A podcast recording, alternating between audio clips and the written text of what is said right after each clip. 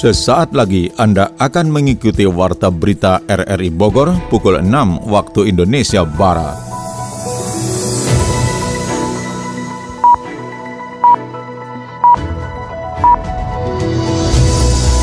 Selamat pagi. Saudara, kita bersua kembali lewat Warta Berita Senin 3 Mei 2021. Siaran ini juga dapat Anda dengarkan melalui audio streaming RRI Play dan juga bisa Anda dengarkan kembali melalui podcast kami di Spotify, Anchor, Podtail, dan Google Podcast.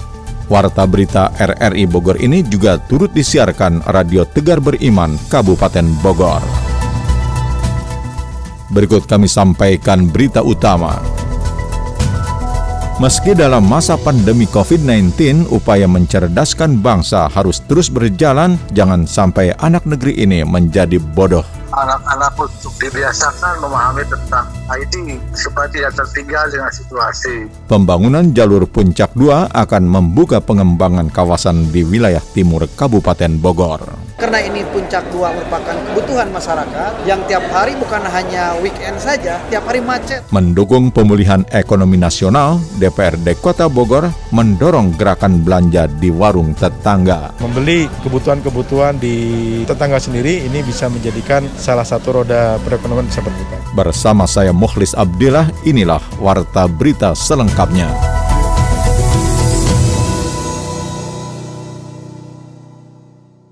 Saudara, segenap insan pendidikan kemarin memperingati Hari Pendidikan Nasional Hardiknas 2021. Mendikbud Ristek Nadim Anwar Makarim pada peringatan Hardiknas di halaman kantor Kementerian setempat Jakarta kemarin mengatakan momentum Hardiknas tahun ini digunakan sebagai momen yang tepat untuk merefleksikan kembali apa saja yang sudah dikerjakan dengan baik dan apa saja yang perlu diperbaiki dalam sistem pendidikan di Indonesia. Ini sesuai dengan tema Hardiknas 2021, serentak bergerak, wujudkan merdeka belajar. Menurutnya, lembaran baru pendidikan Indonesia berarti transformasi. Transformasi yang tetap bersandar pada sejarah bangsa dan juga keberanian menciptakan sejarah baru yang gemilang. Nadim menyebutkan empat upaya perbaikan yang terus dikerjakan bersama elemen masyarakat. Pertama, perbaikan pada infrastruktur dan teknologi. Kedua, perbaikan kebijakan, prosedur, pendanaan, dan pemberian otonomi yang lebih bagi satuan pendidikan. Ketiga, perbaikan kepemimpinan, masyarakat, dan budaya. Keempat, perbaikan kurikulum, pedagogi, dan asesmen. Transformasi yang bermakna itu dikerjakan agar segala sesuatu yang selama ini membuat hanya berjalan di tempat dapat berubah menjadi lompatan-lompatan kemajuan. Menyinggung pandemi COVID-19 yang belum kunjung usai, Nadiem mengaku kondisi tersebut memberikan kesempatan kita bersama untuk menuai kemajuan. Kita ujarnya perlu memahami bahwa pandemi bukanlah satu-satunya tantangan yang kita hadapi. Di depan masih membentang sederet tantangan yang akan dan harus kita lalui bersama lewat inovasi dan solusi. Sementara itu meski dalam pandemi COVID-19, upaya mencerdaskan bangsa harus tetap berjalan, jangan sampai anak negeri ini menjadi bodoh. Catatan selengkapnya disampaikan Sony Agung Saputra. Hari Pendidikan Nasional Hardiknas tahun 2021 menjadi salah satu tolak ukur keberhasilan upaya mencerdaskan kehidupan bangsa sesuai amanat Undang-Undang Dasar 1945. Di tahun 2019 hingga saat ini seluruh dunia termasuk Indonesia terjangkit virus COVID-19 yang berdampak pada semua aspek termasuk pendidikan. Masyarakat terpaksa harus menyekolahkan anaknya secara dalam jaringan atau daring dengan tidak mengikuti kegiatan belajar belajar mengajar di sekolah karena coronavirus masih terjangkit hingga saat ini. Ketua Dewan Pembina PGRI Kota Bogor Ade Sarip Hidayat menegaskan unsur masyarakat harus mengikuti anjuran pemerintah dalam upaya memutus mata rantai penyebaran COVID-19 termasuk di dunia pendidikan. Upaya mencerdaskan kehidupan bangsa harus tetap berlangsung meskipun pandemi terus menggerus berbagai sektor termasuk dunia pendidikan sehingga jangan sampai anak Indonesia menjadi bodoh saat pandemi. Untuk itu, peran mencerdaskan kehidupan bangsa tidak hanya terletak pada guru, namun orang tua dan lingkungan termasuk pemerintah juga bertanggung jawab atas kemajuan ilmu pengetahuan manusia ini bisa apa saja anak-anak khususnya di sini melalui pendidikan itu ada pendidikan di rumah pendidikan di masyarakat termasuk pendidikan di sekolah formal terkait dengan situasi sekarang ya, tentu ini sangat saat pendidikan uh, secara formal yang dilakukan dalam bentuk tatap muka gitu kan. Nah, oleh karena itu suka nggak suka melalui daring ini kan satu ya pembelajaran kita anak-anak untuk dibiasakan memahami tentang IT supaya tidak tertinggal dengan situasi. Kedua, lebih banyak mungkin peran ini peran kepada orang tua. Jadi uh, mumpung ada kesempatan uh, kondisi ini, kita berharap sebagai orang tua berperan banyak untuk mengedukasi terhadap anak-anak. Bagaimana bentuknya ya? Memberikan perilaku contoh saja. Kemudian dari PGRI juga terus melakukan upaya agar bisa memberikan pencerdasan kepada seluruh peserta didik dengan ilmu yang bermanfaat. Pendidikan juga diberikan untuk mengasah mental dan karakter agar bisa menjadi generasi mendatang Indonesia Indonesia dengan kreasi, inovasi, dan karakter baik untuk kemajuan bangsa. Kemacetan sore hari menjelang berbuka puasa mewarnai ruas jalan raya Puncak Bogor seperti dilaporkan Yofri Haryadi. Ruas Jalan Raya Puncak Bogor diwarnai kemacetan pada sore jelang waktu berbuka puasa dan sudah menjadi bagian dari rutinitas petugas kepolisian lalu lintas dalam mengantisipasi libur panjang dan akhir pekan di jalur wisata tersebut dengan menerapkan jalur satu arah pada simpul kemacetan yang paling panjang secara situasional. Kasat Lantas Polres Bogor Ibtu Diki Anggi Pranata mengatakan dalam simulasi operasi ketupat lodaya selain melakukan penguraian kemacetan dengan cara bertindak buka tutup dan satu arah, tambahan lainnya adalah memeriksa penerapan protokol kesehatan dan surat swab antigen bagi pengguna jalan dari luar Bogor yang masuk ke wilayah tersebut. Memang kami dari pantauan TMC Polres Bogor yang terletak di Gadok di CCTV, memang terpantau ada peningkatan masyarakat yang lalu lalang atau keluar di jalan ya. Jadi ada hambatan di Pasar Ciawi maupun Pasar Cisarua. Nah, titik macetnya di situ memang banyak masyarakat yang mencari takjil, mungkin cari bukaan. Tapi selesai maghrib, selesai ketika orang kita ibadah maghrib sih sudah lenglang kembali, sudah lenggang kembali. Jadi kemarin memang uh, didominasi orang yang mencari takjil sih, mencari bukaan. Itu kita sudah mensiagakan beberapa orang petugas untuk bantu pengaturan di sana sampai dengan jam berbuka. Kemacetan mulai dirasakan seiring meningkatnya aktivitas masyarakat, terutama di pusat keramaian seperti pasar tradisional serta akses jalan penghubung menuju ruas jalan utama Puncak Bogor. Terlebih aktivitas untuk pariwisata di kawasan tersebut dibuka oleh para pengelolanya dan wisata desa menjadi daya tarik wisatawan. Bahkan Bupati Bupati Ade Yasin mensupport desa wisata dengan sarana dan prasarana infrastruktur untuk menunjang wisata desa tersebut. Saya minta setiap desa itu untuk membuat progres apalagi yang punya potensi pariwisata ya kan. Nanti kita akan support uh, bantuan secara infrastrukturnya, tetapi syaratnya adalah mengajukan mana yang harus disupport oleh Pemda. Karena kalau tanpa mengajukan kita juga sulit untuk menurunkan bantuan ya kan harus nilainya jumlahnya berapa gitu. Cukup infrastruktur jalan infrastruktur aja. Dalam simulasi yang dilakukan jajaran Satlantas Polres Polres Bogor memutar balik 200 kendaraan lebih baik roda 2 dan roda 4 karena tidak dapat menunjukkan bukti rapid antigen dan vaksin. Simulasi penguraian arus lalu lintas itu dilakukan dengan mengurai kepadatan dari dua arus yang ada secara situasional yang rencananya akan dimulai pada 6 hingga 24 Mei nanti. Saudara Anda tengah mendengarkan warta berita dari Radio Republik Indonesia Bogor. Hari pertama pemberlakuan ganjil genap di SSA Lingkar Istana dan Kebun Raya Bogor, Sabtu sore pekan kemarin, sejumlah ruas jalan di kota Bogor mengalami kepadatan lalu lintas. Pantauan RRI, antrian panjang kendaraan terlihat dari sebagian jalan Pajajaran, sementara banyak warga pengguna kendaraan roda 4 maupun roda 2 yang memasuki deretan rumah makan atau restoran untuk menggelar buka puasa bersama atau bukber. Wali Kota Bogor Bima Arya didampingi Kapolresta Bogor Kota Kombes Pol Susatyo Purnomo Chondro serta Dandim Kolonel Infanteri Robi Bulan meninjau kebijakan pemberlakuan ganjil genap pada hari pertama itu. Salah satu titik yang dipantau adalah checkpoint Tugu Kujang. Kepadatan kendaraan di Jalan Raya Pajajaran dikarenakan adanya pemeriksaan plat kendaraan oleh petugas. Kendaraan yang tidak sesuai dengan tanggal ganjil hari itu dipaksa untuk memutar balik. Sebaliknya, Jalan SSA khususnya di Jalan Otista, Jalan Juanda, dan Jalan Jalak Harupan yang biasa dipadati kendaraan menjelang waktu berbuka puasa terlihat lengang.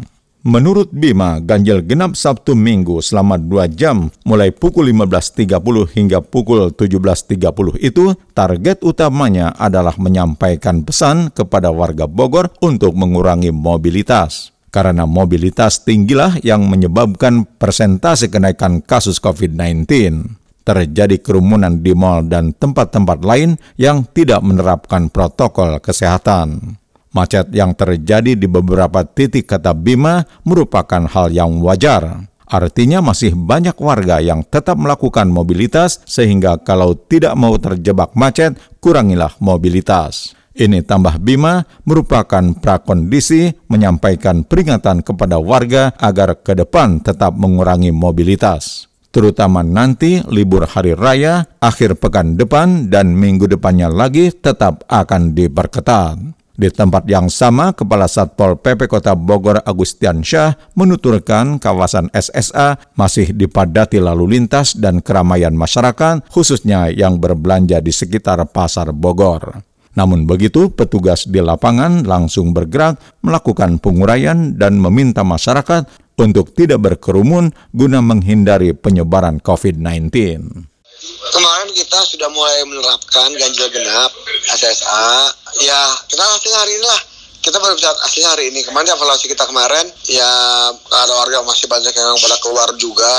Beberapa sudah dapat, mungkin beberapa karyawan sudah dapat THR juga. Jadi emang penuh jalan kita melakukan ganjil genap itu kan untuk mengurangi mobilitas warga di tengah kota. Udah banyak tahu, kemarin juga saat kita melakukan ganjil genap setengah empat itu mulai mereka udah tahu gitu, mereka udah tahu. Cuman ya coba-coba kan coba-coba.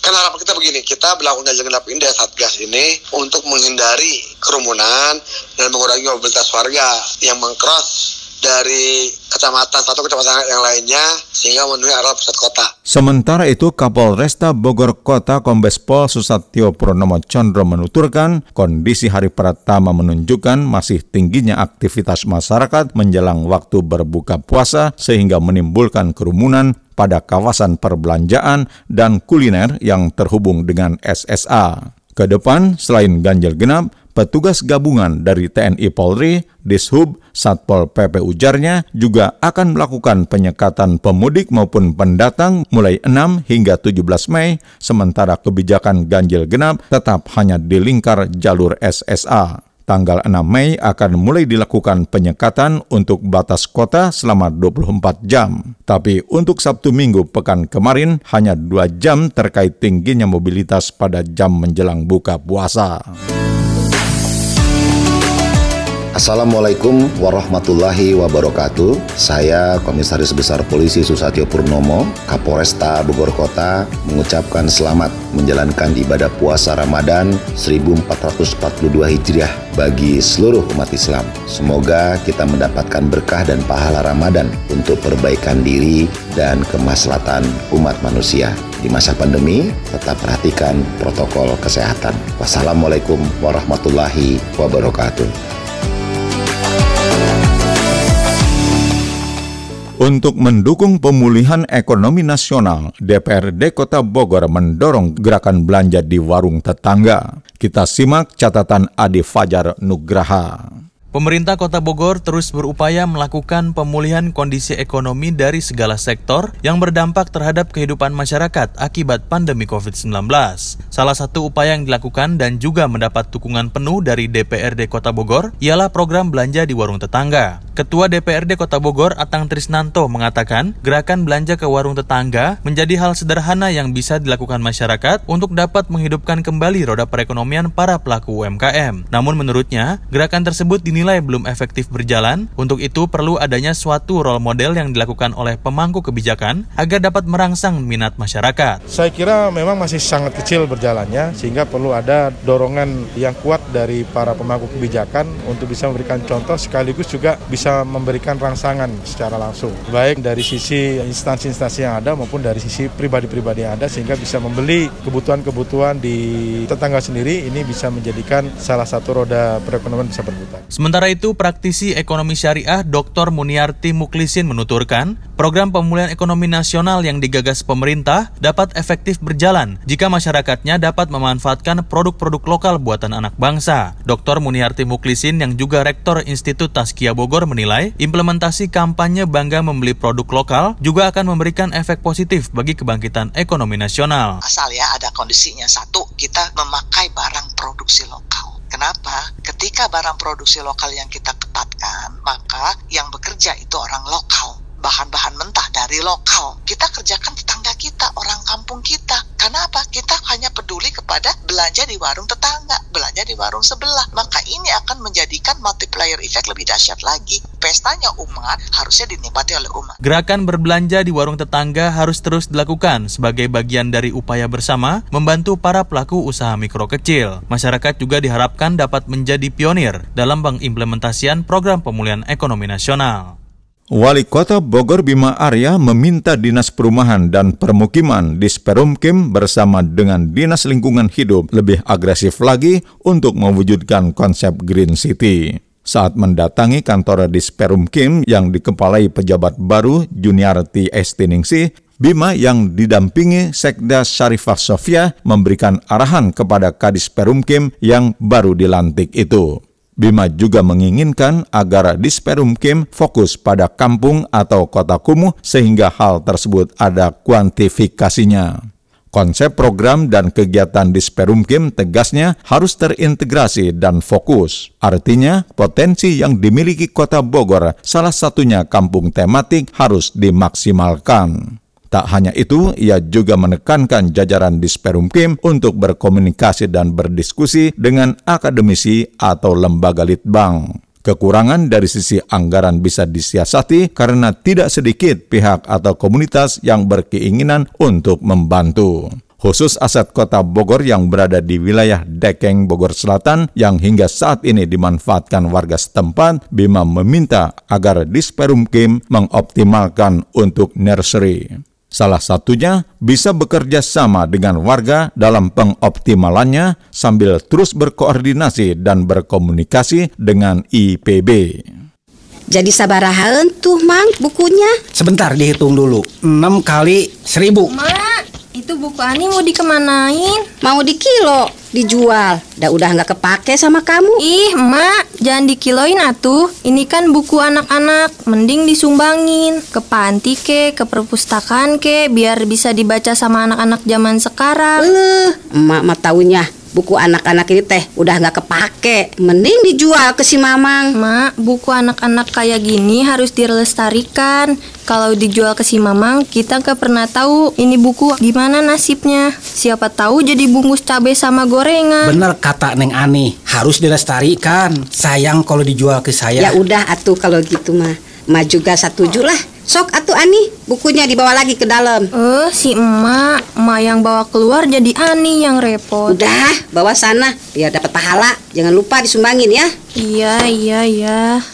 Pembangunan jalur Puncak 2 akan membuka pengembangan kawasan di wilayah timur Kabupaten Bogor. Yofri Haryadi menurunkan catatannya. Salah satu solusi dalam mengurai kepadatan dan kemacetan di jalur wisata Puncak Bogor selain pelebaran juga dibuatnya alternatif baru dari Jakarta dan sekitarnya menuju wilayah selatan Bogor, yakni membangun jalur Puncak 2 atau dikenal dengan sebutan jalur poros tengah timur sepanjang 56,25 km meliputi Sentul, Sukaraja, Istana Cipanas dan lanjut Sukaharja, Bantang Kuning, Cariu hingga Cianjur. Wakil Gubernur Jawa Barat UU Ruzanul Ulum mengaku mengakui akan banyak dampak yang ditimbulkan akibat pembangunan tersebut. Namun pemerintah berupaya meminimalisir dampak negatif dari pembangunan tersebut. Tidak ada sebuah pembangunan yang tidak dampak negatif. Tinggal masyarakat semua menyadari karena ini puncak dua merupakan kebutuhan masyarakat yang tiap hari bukan hanya weekend saja, tiap hari macet. Saya kalau lewat ini kalau ada tugas dari Bandung ke Bogor, ke ke Sukabumi selalu aja mengalami hal semacam. Kalaupun ada, mari kita minimalisir dampak negatifnya sehingga banyak manfaatnya daripada mafsadat untuk pembangunan jalur puncak 2 ini. Selain akan mengurangi beban kendaraan yang melintas di jalur utama puncak, pembangunan jalur puncak 2 juga akan membuka pengembangan kawasan di wilayah timur Kabupaten Bogor. Bahkan rencana pengembangan kawasan pariwisata akan lebih masif dan direalisasikan mengingat keindahan alam yang selama ini tersembunyi di wilayah tersebut. Bahkan Menteri Pariwisata dan Ekonomi Kreatif Sandiaga Uno sedang menjajagi pengembangan destinasi wisata di Jawa Barat khususnya Kabupaten Bogor. Bahwa desa wisata ini menjadi program unggulan yang bisa membuka peluang usaha dan lapangan kerja tentunya dengan digitalisasi. Kita akan jajaki tentunya dengan dukungan dari provinsi. Yang terpenting bahwa angka COVID ini harus bisa kita terus tekan dan kepatuhan masyarakat untuk protokol kesehatan. Itu yang harus kita jalankan, kita kaji konsep zona hijau untuk pariwisata dan ekonomi kreatif. Sektor pariwisata menjadi harapan bagi masyarakat untuk kembali pulih dari keterpurukan selama penerapan PSBB PPKM pada masa pandemi. Penerapan konsep zona hijau untuk pariwisata dan ekonomi kreatif menjadi syarat tetap berlangsungnya industri pariwisata di Indonesia. Berita olahraga Persatuan Basket Seluruh Indonesia Perbasi Kabupaten Bogor membahas strategi menghadapi babak kualifikasi Porprov 14 Jawa Barat 2021 sehingga bisa melenggang ke event olahraga bergengsi tersebut pada 2022 mendatang. Catatan olahraga itu selengkapnya disampaikan R. Melinda dirangkai informasi dari arena olahraga lainnya. Jajaran pengurus cabang Persatuan Basket seluruh Indonesia Perbasi Kabupaten Bogor tengah fokus pada persiapan tim baik putra maupun tim putri yang akan bertanding pada babak kualifikasi Pekan Olahraga BK Porprov ke-14 Jawa Barat 2021 yang dijadwalkan berlangsung mulai 5 hingga 11 Juli mendatang di Bandung. Guna mewujudkan misi dua medali emas pada ajang Porprov 2022 tersebut, pelatih Reza Arga Yuda terus merapatkan barisan sambil membahas strategi menghadapi menghadapi BK Porprov 2021 yang sudah diambang pintu dengan terus menggelar tryout. Kita lagi ngadain tryout dengan tim-tim di atas kita ya seperti PPOP DKI, terusnya Bogor Raya yang kau atas ya. Sekarang lagi berlangsung sih sampai hari Minggu nanti terakhir kita TC sebelum berangkat. Kalau sparring sih kebetulan wilayah satu tryout semuanya udah kita ini ya udah kita coba uji coba hasilnya memuaskan semua hasil di BK kemungkinan kita bagus. Timnya saat ini Tutu Reza fokus pada penguatan teknik bertanding dan penguatan mental juara bagi para pemain melalui serangkaian pertandingan uji coba yang selama ini telah dilakoni tim basket putra. Rapat pembahasan strategi dan target dilakukan pengurus dan pelatih usai buka puasa bersama di sebuah kafe di Cisarua Jumat lalu. Rapat juga membahas pelaksanaan latihan di Pemusatan Latihan Kabupaten Pelat Porprov Pembinaan SDM tahun 2021 dan membahas seputar peraturan organisasi.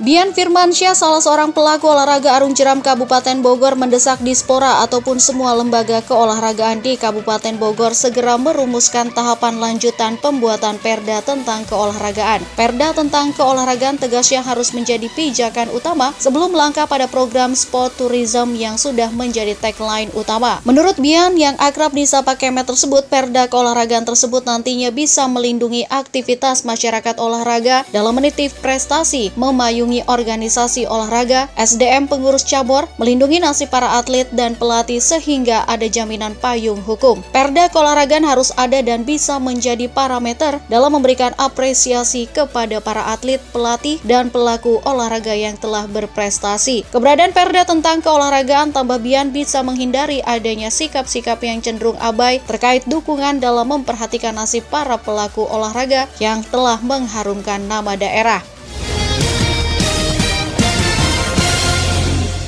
Pengurus Besar Persatuan Atletik Seluruh Indonesia PB Pasi akan mengirimkan dua atlet nasional asal Nusa Tenggara Barat yaitu Lalu Muhammad Zori dan Saftawu Rahman untuk mewakili Indonesia dalam ajang uji coba Olimpiade Tokyo 2020. Zori akan diikutkan pada nomor lari 100 meter, sementara Saftawu Rahman akan mengisi nomor lompat jauh. Kompetisi uji coba bertajuk Continental Tour Gold Tokyo 2021 tersebut akan melombakan 11 nomor untuk putri putra dan 6 nomor untuk putri. Sementara itu, pemerintah Jepang akan meminta atlet Olimpiade dan Paralimpiade Tokyo dan staf dari luar negeri untuk menjalani tes COVID-19 dua kali dalam 96 jam sebelum keberangkatan dari negara masing-masing. Sementara IOC, Komite Olimpiade Nasional, Federasi Olahraga Internasional, dan media akan dites setiap hari selama tiga hari pertama di negeri Sakura itu.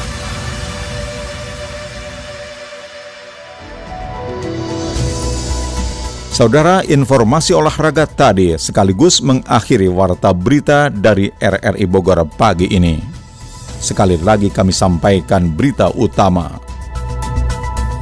Meski dalam masa pandemi COVID-19, upaya mencerdaskan bangsa harus tetap berjalan, jangan sampai anak negeri ini menjadi bodoh. Pembangunan jalur Puncak 2 akan membuka pengembangan kawasan di wilayah timur Kabupaten Bogor mendukung pemulihan ekonomi nasional, DPRD Kota Bogor mendorong gerakan belanja di warung tetangga. Siaran ini juga dapat Anda dengarkan kembali melalui podcast kami di Spotify, Anchor, Podtail, dan Google Podcast. Saya Muhlis Abdillah merangkap Des Editor bersama penata teknik Noval Noviansyah mengucapkan terima kasih atas kebersamaan Anda. Selamat pagi.